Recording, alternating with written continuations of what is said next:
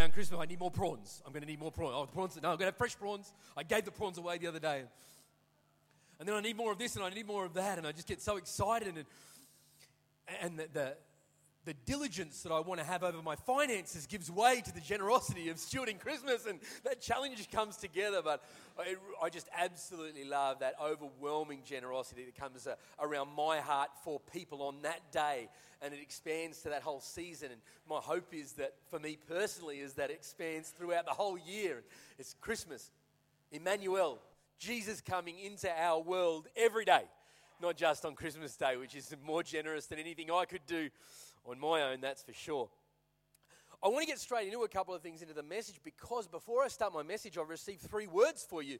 Um, one before I arrived this morning, and two in this incredible time of worship. And um, I know that if I don't get straight onto it, I'm going to be gas bagging. Well, I don't want to keep you too long. So, first one is before I arrived, um, I received a word for you that as a church, you're entering into a season of an anointing for reconciliation of personal relationship. Um, and and I, I like to think God and I uh, have a sense of humor with one another, and He said, Make your relationships great again. And so it's wherever you're at with your personal relationships, make them great this Christmas. And I believe there's an anointing that will carry you through that. Uh, and as we're, we're stewards of our relationships, sometimes we can forget about them. Like a garden out the front or a garden out the back, we can forget to till it. But we look at it after a year and we realize it's not as pretty as it once was. And if I just invested an hour and tilled the soil and pulled the weeds out, it could be beautiful again. And I believe there's an anointing for you if you would take a moment to look at your personal relationships, and there'll be an anointing that will carry you like a wave to make that more effective than you ever could on your own. And that's the word I got for you then in worship, I got two others who were talking about this amazing production. Pastor Sam was just talking about some practicalities of last night and tonight, and it was really touching my heart for those that serve, that get involved. But also, last night does not happen without the people inviting. It's easy in our humanity to think, well, Sunday will happen, to fall back on that. And I love that even the transparency uh, when, he, when he mentioned, you know, a bit nervous about last night, that's because that means we're activating our faith. It took a real activation of faith to go to a Saturday night. And what I love is that you invited. You know, the, the team can do everything they can do. God can want the place full, but unless you play a part, your part, it just doesn't happen. It's just so fantastic. And then we're talking about tonight, and, and, I, and I feel like it'd be very easy to become a little bit complacent. I'm not saying you would, but it can affect the way you might proactively go out and invite. And God said there is a Zacchaeus out there there's a Zacchaeus in our community that doesn't matter about the crowds. It doesn't matter if he's got to squeeze in and look through one of those windows, climb a tree to be able to see. There are people that want to hear the message of Jesus, and this place cannot be full enough.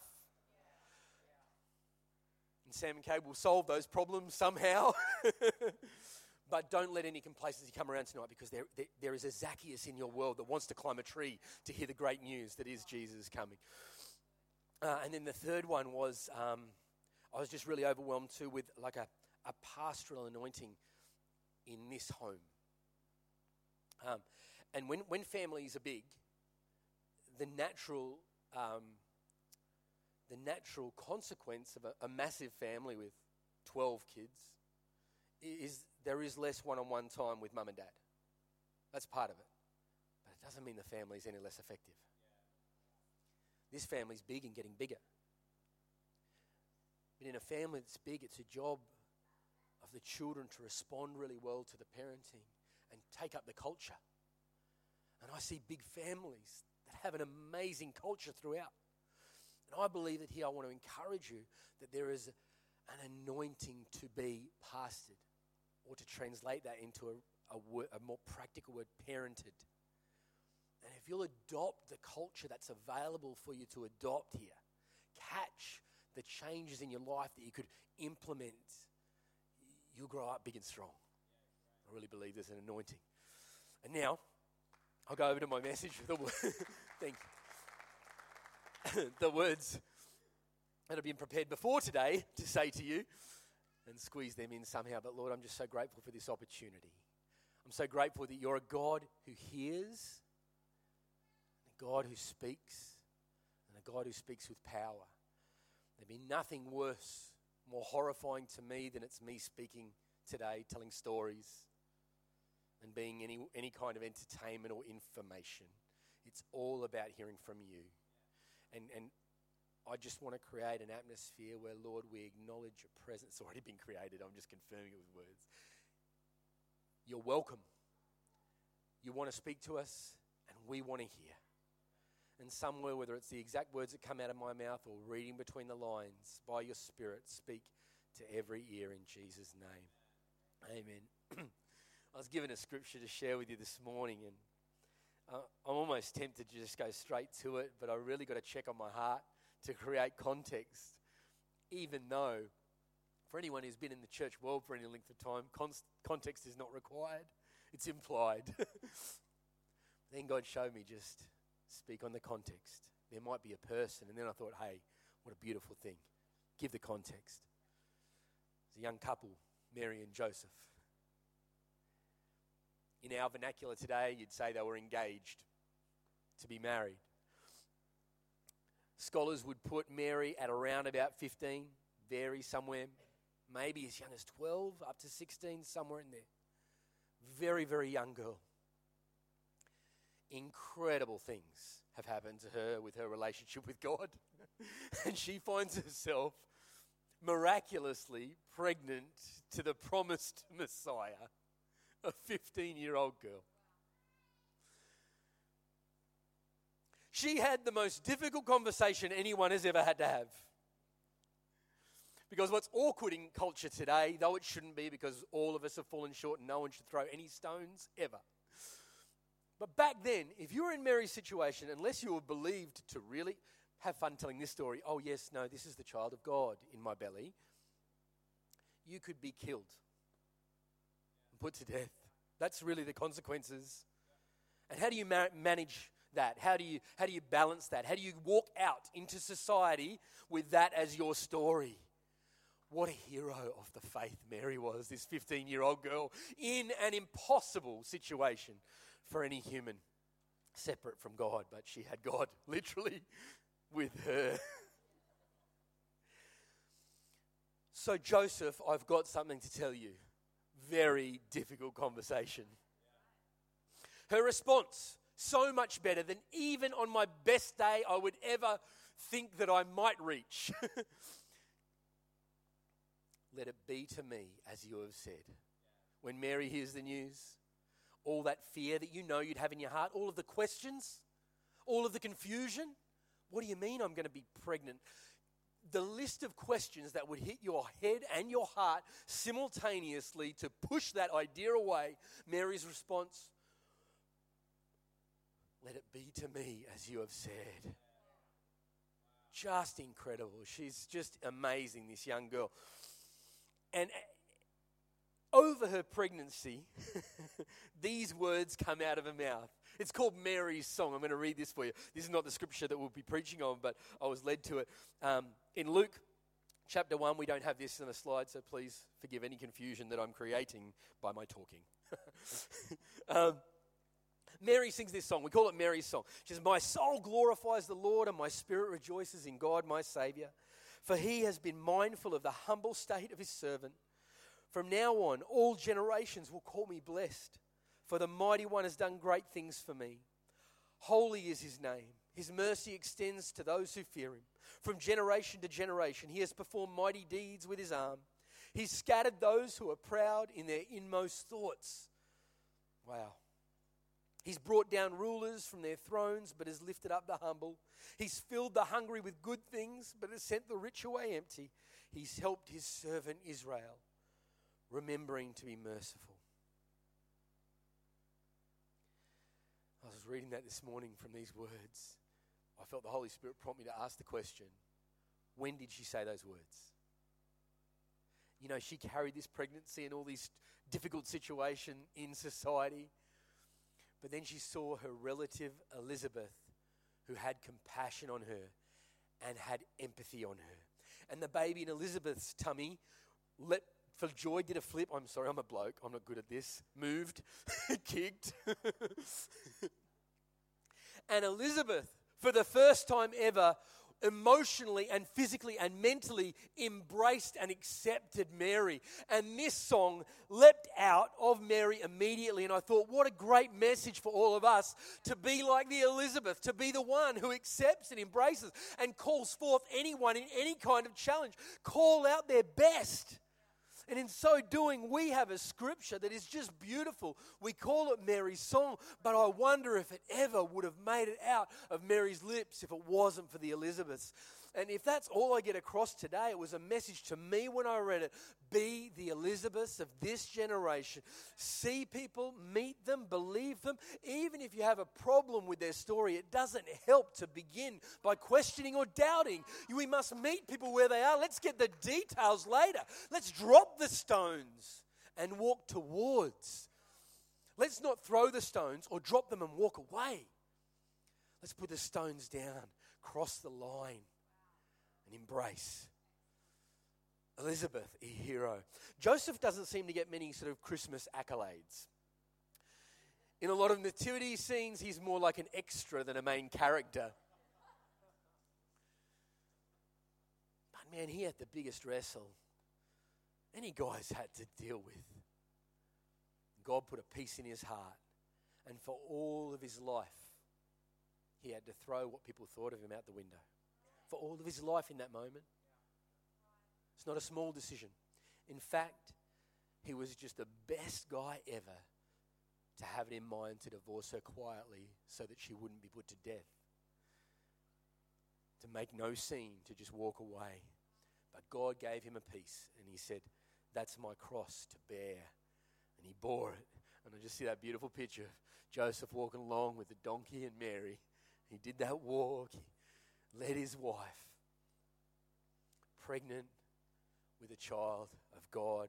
And that's the context for our scripture. Luke 2, 4 to 7, and technical people, by the grace of God, I thank you. I think we have a slide. There we go. Good job. so Joseph also went up from the town of Nazareth in Galilee to Judea, to Bethlehem, the town of David because he belonged to the house and line of David. He went there to register with Mary, who was pledged to be married to him and was expecting a child. While they were there, the time came for the baby to be born, and she gave birth to her firstborn, a son. She wrapped him in cloths and placed him in a manger because there was no guest room available for them. There was no room for them. After an extremely challenging year. I'd submit, I certainly can't imagine how challenging their year was. Maybe you can, but it's right up there. You've got to be kidding me. Census now, Mary's due, no help from anyone else around, no support from our community, walking alone, big journey, full term, arriving at Bethlehem there's no room. You have got to. I know myself, right? I know it's going to take me a long time to push the thought, you have got to be kidding me, out of my heart. to get any kind of peace and like that beautiful pool of clear water that God speaks into. There's pollution in my heart, man. I'm like, that's it. I've had enough. This is too hard. There they are, there's no room. And you know what? I can really relate to the innkeepers. I don't know how many inns they visited, but they have no rooms. It's census time. That's understandable. So many people are displaced. The normal standard makes sense. I'm living my life. People are just people. I've got a business to run. I've got no rooms left. My rooms are all full. I'm at capacity find somewhere else. I understand that. It's not a convenient time to be looking for a room. I understand. I can't believe they left it this late. I'd understand those thoughts. Those thoughts are normal. No rooms left. No rooms left. No rooms left. And I'd, I'd love to encourage you to consider that as your default. Because so often when we're hearing a message, we think of ourselves as the one who get it right. and the more, the longer I've been a Christian, the more I'm learning it's better for me to at least consider the possibility that I may be the one who's doing it wrong because it opens up my heart to so much more revelation. and it comes. and so I find myself so often in this place of, well, there's no more room. I've checked that box, I've stamped that passport, I've done that thing, I've did what I could. I'm getting about my business. But I am so grateful to God that maybe as the little bell on the door rang, as Joseph and Mary walked out of another reception venue or, or accommodation, that they said, No, I've got to do something. And they ran back out and they said, Guys, guys, I've got a manger. Now, there are incredible stories in the Bible. The Shunammite woman stands out. And it's a great teaching, a powerful teaching, that we should build extra room in our lives for the man of God, for the kingdom. And that is absolutely true. But there comes a time where we are at capacity and we need to make room in the moment. And that's what this message is about. I'm not saying don't build the extra room, have more room, make more room. But there is a time in our life where we feel like we are at capacity and the room is full and another prophet is coming to town. But rather than dismiss them, we need to think creatively and God can make a way for us to allow the kingdom of God to move in us and through us.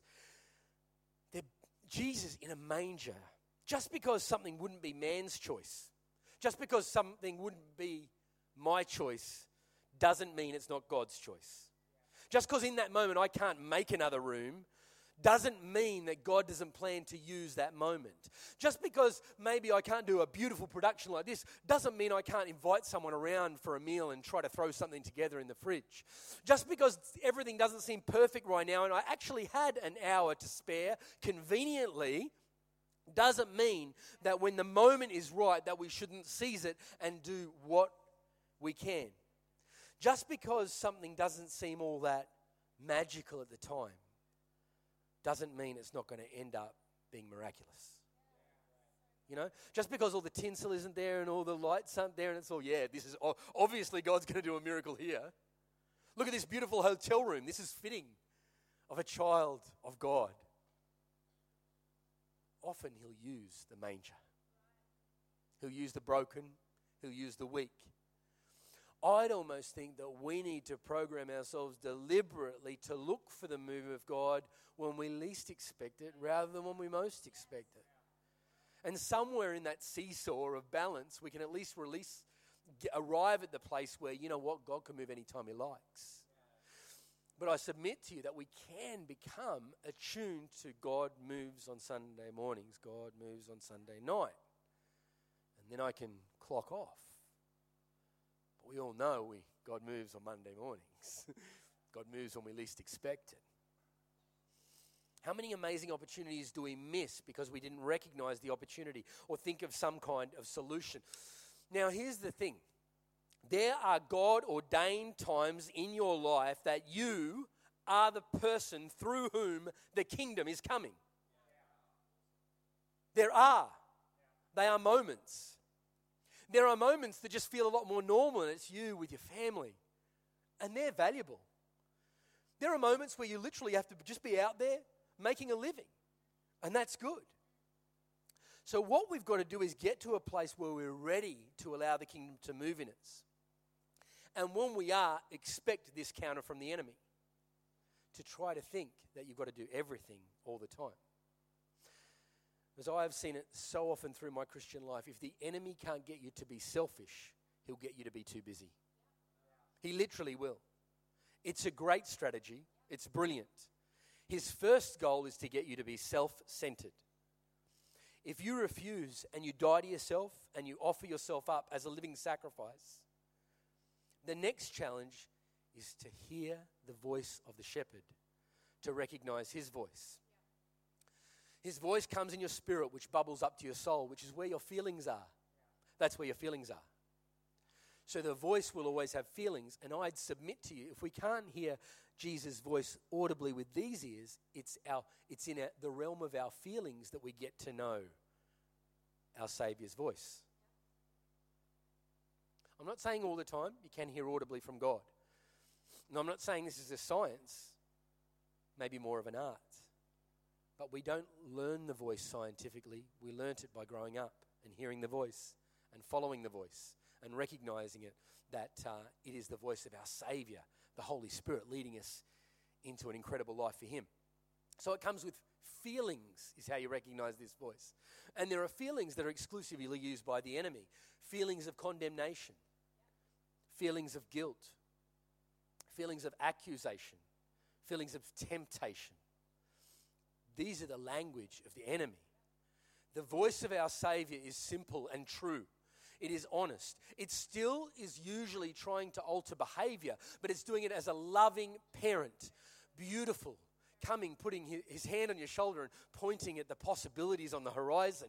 Simply saying, I'm not giving you all the details about this challenge, but I am giving you a simple challenge. And I'm setting it before you. And I'd love for you to just do this. That's how God speaks. The enemy speaks in condemnation because it belongs to him. He's the accuser, he's the tempter. These are the ways that he uses. He tries to alter your behavior to do things that seem good, but they're not what is right for you in that moment. And he's doing it in an effort not to earn, a, not to get you a crown in heaven, but to render you useless in this life. Now, I'm probably going to stuff this up because there's too much rhyming.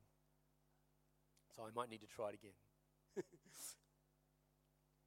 Don't let the good that you could do distract you from the good that you should do. Don't let the good that you could do distract you from the good that you should do. Because imagine if this week, every single one of us just did the good that we were called to do, not distracted by anything else. So we want to give up our lives on one hand, and that stops us from being selfish, and it's a work in progress, but it's a philosophical change. It's a heart attitude. I don't live for me. I've died to myself. To die is to live. Got it. But now it's like, now I need to hear the voice to not be distracted by all the things out here because I can't give everyone the manger. But when the Holy Spirit says manger, that's when I know I need to make the extra room. And that's when the kingdom is calling.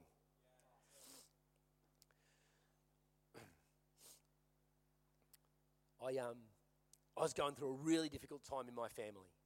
Uh, everything was crashing down. My prayer list had never been longer, or for you that have been through challenges before, it had never been deeper. and it was incredibly difficult. And um, I walked into my office, and there are two giant teddy bears, bigger than me.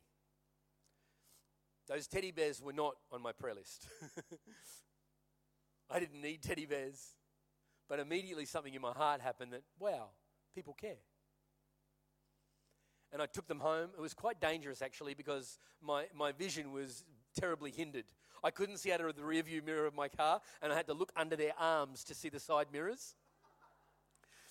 They lit, I had three seats in the back of my car, and these two teddy bears took up the entirety of the back seats. They were literally, I put seatbelts on them just because that was fun. Those teddy bears were not on my list. I don't want to tell you what my prayer list was at the time, but you know, a week later I look back and not in the way that I wanted, and not for the time that I wanted, but every single thing on my prayer list was alleviated and addressed by those teddy bears. And that doesn't make sense because the things on my prayer list had nothing to do with teddy bears. But my girls were sleeping on them. They were uh, where they would have been fighting or arguing. They were sleeping on him and giggling and watching TV. And one of them would look over at the other and go, Teddy. and everything got easier. And you know, it kicked us out of a rut and it changed my thinking in that moment where I saw them. And again, that week later, when I realized, oh my gosh, how good are you, God? Because I never thought of teddy bears. I would have walked straight past them. But in that time, I had, my prayer list was like the room that I was looking for. And I'm just so grateful that Pastor Sam and Kay, somehow, our world's not passing each other, but they organised for two teddy bears to be delivered into my office. And they made a manger for my family. No one had to do that, no one was asking. They did it, and it made, I, I'd submit, much more of a difference than you could ever know. It changed not just the practical details, but it adjusted our faith. That's not a human idea. That wasn't your idea. That's hearing the prompting. Can Sam and Kay go by everyone, a massive giant teddy bear? They can't. And it wouldn't do the good that it did. But if we can get good at hearing the voice and recognizing our manger moments, we can make an incredible difference. How can we be innkeepers of hope? Stewards of ourselves, so we, we neither get selfish nor burnt out, and recognize, like a laser beam with focus, the opportunities that we have to allow the kingdom to come, for the Son of God to come through our actions into the world, to shine bright like a star in the universe, to make an incredible difference in those wonderful moments that we do have. And they do have, and there is a timeline of your life, and you are one minute closer to your next opportunity than you were one minute ago. It is coming. I don't want you to miss it. You don't want to miss it. How can we be innkeepers of hope? The first one, uh, the first point is the Holy Spirit. Because without understanding the Holy Spirit or knowing His voice or His prompting, then we lose. I feel bad even reducing it to the word advantage. But the Holy Spirit is an incredible advantage that we have. And we don't have to guess. Jesus said, It's better that I go so you can have a counselor. Let's take advice of his counsel. He's, he's the Godhead who speaks back to us if we will ask and stop and listen. Um, now, many of you have a really strong dialogue with the Holy Spirit now, but I'd just love to, to pray with you at this point so that we can all begin. Uh, unplug those ears so we can begin to have an incredible dynamic relationship with the Holy Spirit across the board, everyone in this room. Lord, I'm so grateful. Holy Spirit, I pray for an increase in our personal relationship with you. I'd ask that we would hear you more clearly. I'd ask that within an hour, you've whispered something to us to lead us on a journey of understanding you more, of recognizing your voice more easily. I pray you'd meet us mercifully at a relatively easy level, something that we can do. And then we get confirmation that we heard your voice, we acted, and you speak to us again. Well done, good and faithful servant. Help us to learn your voice so that we can be innkeepers of hope and change our families, our relationships, our cities, and our world. In Jesus' name, amen. Innkeepers of hope recognize the opportunities. To recognize an opportunity, you have to value a person. And that's a thing to say, but at a whole nother level, it's a thing that becomes a reality in our heart. And none of us value people enough. We can always value people more. Jesus died for the person sitting next to you. Jesus died for the person that you'll meet whose name you don't know later on today in a shop somewhere. Jesus died. Like Sam said, Jesus came. He gave up for them. It's really significant. That's what matters most. God is very happy for us to be on a journey with Him but he pays a lot less attention to our convenience than another person. The time for comfort is coming, but it is not now here. it's a t- Christmas we celebrate that Jesus has come. At Easter we celebrate that it is finished. But the time of comfort is not yet here for us. It is to challenge our comfort to value people. If I was to summarize Christianity, that is the love of God to challenge our comfort to love people. The only thing that matters, the Bible says this, that's got to get your attention, doesn't it? Galatians. The only thing that matters. Ooh. what? Why didn't I just skip to this bit? The only thing that matters is faith expressing itself through love. So, all we learn about love in the Bible, real love, not love warped and twisted and what it's referred to today, but the love we learn from God, turning our faith into doing that in our community. It's really quite simple. And so we need to recognize those opportunities. So, what does that look like in your world? And what could it look like? Manger moments. No room, sorry. No room, sorry. No room, sorry. Oh, What's that? There's an opportunity, and I, I believe that God has created a sovereign moment for me to go beyond the extra mile for this person in this moment. Not to be worn out, it will feel beautiful. It will feel inconvenient, but it will feel beautiful. And it's an unusual combination in this life because inconvenience is usually a very ugly friend. but with God, that inconvenience feels right. Then, because we live busy lives, life is busy. I propose it's because of the pressure of debt, the pressure of peers, and the presence of distraction. We're busy, we just spent half an hour on Facebook. Well, yeah. The distractions fill up any void in time. And then the pressure, because we're at debt levels that have never been seen before in history, that we have to go to work and it's Friday before we're earning our grocery money. That's pressure on your job. That's not normal. we're more used to it now, but it changes the way we value those around us. As our debt goes up, our fences get higher. We've got two garages now, so we don't have to walk outside, see the neighbours. Every day feels like census day. the rooms are always full. We'll see hundreds of things a day we could do. We do need to know what we should do. Innkeepers of hope, make a way. We don't have time in that moment to build a room. That doesn't mean you haven't been a great steward. There are times to build a room, but right now, I'm at capacity, but I see the need. That's when all you need is that wisdom. What about the manger? What about the manger?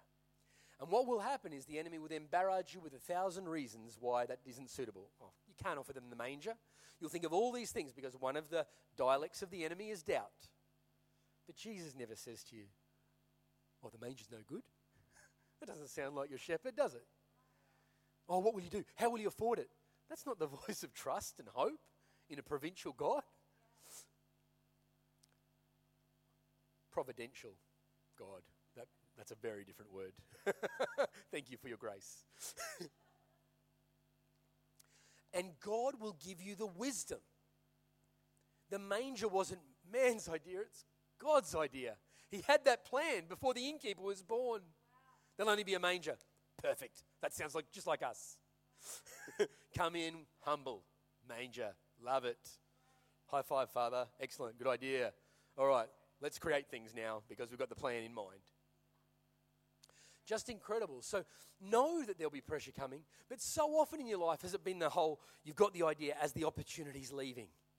And you think, and you know that moment of do it.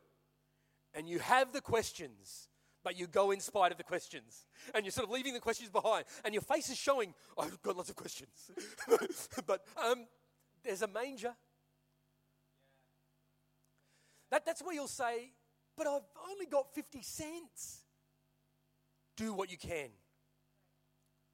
Move. Act. You're called to be the answer. It's not a case of whether I act, it's what can I do. It, it's, it's less about whether I'll do anything it's more about, in this moment, that I've identified as a sovereign moment, what will I do? And then innkeepers of hope do their best with what they have at the time that they're asked. You won't have much, you're at capacity already. I'm not saying teddy bears are much because they're the biggest teddy bears I've ever seen in my life. but Sam and Kay were able to do that my prayer list, they, they weren't able to do that. They didn't know it, but, but those teddy bears made more of a difference than they could ever imagine. Moses had a really big job, massive. If I'm Moses, right, this is simple God, you want me to lead these people? No problem at all. I'm going to need 500,000 helicopters. Uh, that'll get us over, all right? Um, enemy. Mm, we'll probably need about 100,000 tanks, okay? And when we get to the other side, we'll need some catering. Figure it out? Great. All right, let's do this, God, me and you. God goes, oh, okay, cool. Um, what's that in your hand? A stick. Perfect. Perfect. God chose the stick. No one chooses the stick. So almost celebrate that what you have to offer in that moment is silly. A manger is silly. I'm grateful that the innkeeper probably didn't believe any stories or anything like, oh, Son of God, because he'd be less likely to offer the manger. The miracles in the move, not the magnitude of the stuff. Gideon. Oh, excellent. All right. Okay, well, let's do this. How many people in your army? That's way too many. We need less people. That doesn't make sense. No one says that. No one says that. Abraham, this is my father. He's going to be the father of many nations. I really like him. How old are you again, Abraham? 80. No kids yet. All right. Let's wait another couple of decades. God's ways are not our ways, so don't be confused when what you have to offer in that moment is just a manger. Because the miracle happens through you offering up what you do have. And I just love to close in prayer for you. Um, if you want to come up, why don't we all stand and just love to pray sovereignly about the message and our mangers that approach. Lord, we're just so thankful, Lord, that you came, like Pastor Sam said at the outset, that you came. We're so grateful. So grateful that we have the story of you being raised in a manger and we learn so much about your ways. I pray, Lord, that we can be like that innkeeper. We make the right things available at the right time. Give us wisdom to not be selfish, but also wisdom to be stewards of our opportunities. Every person in here, as I look out, has opportunities. They're coming. Maybe they're half an hour away. Maybe they're five days away. Maybe they're next month. But as I look out, I see you guys glowing with opportunity. I pray that not a single opportunity be missed. Pray, Holy Spirit, that you teach us to hear your voice clearly, crisply, that you'll lead us, that you'll guide us. I'm so grateful. In Jesus' name. And then I'd also like to pray for anyone who might like to come alongside Jesus and walk with him. Um, many of you already follow Jesus. But if you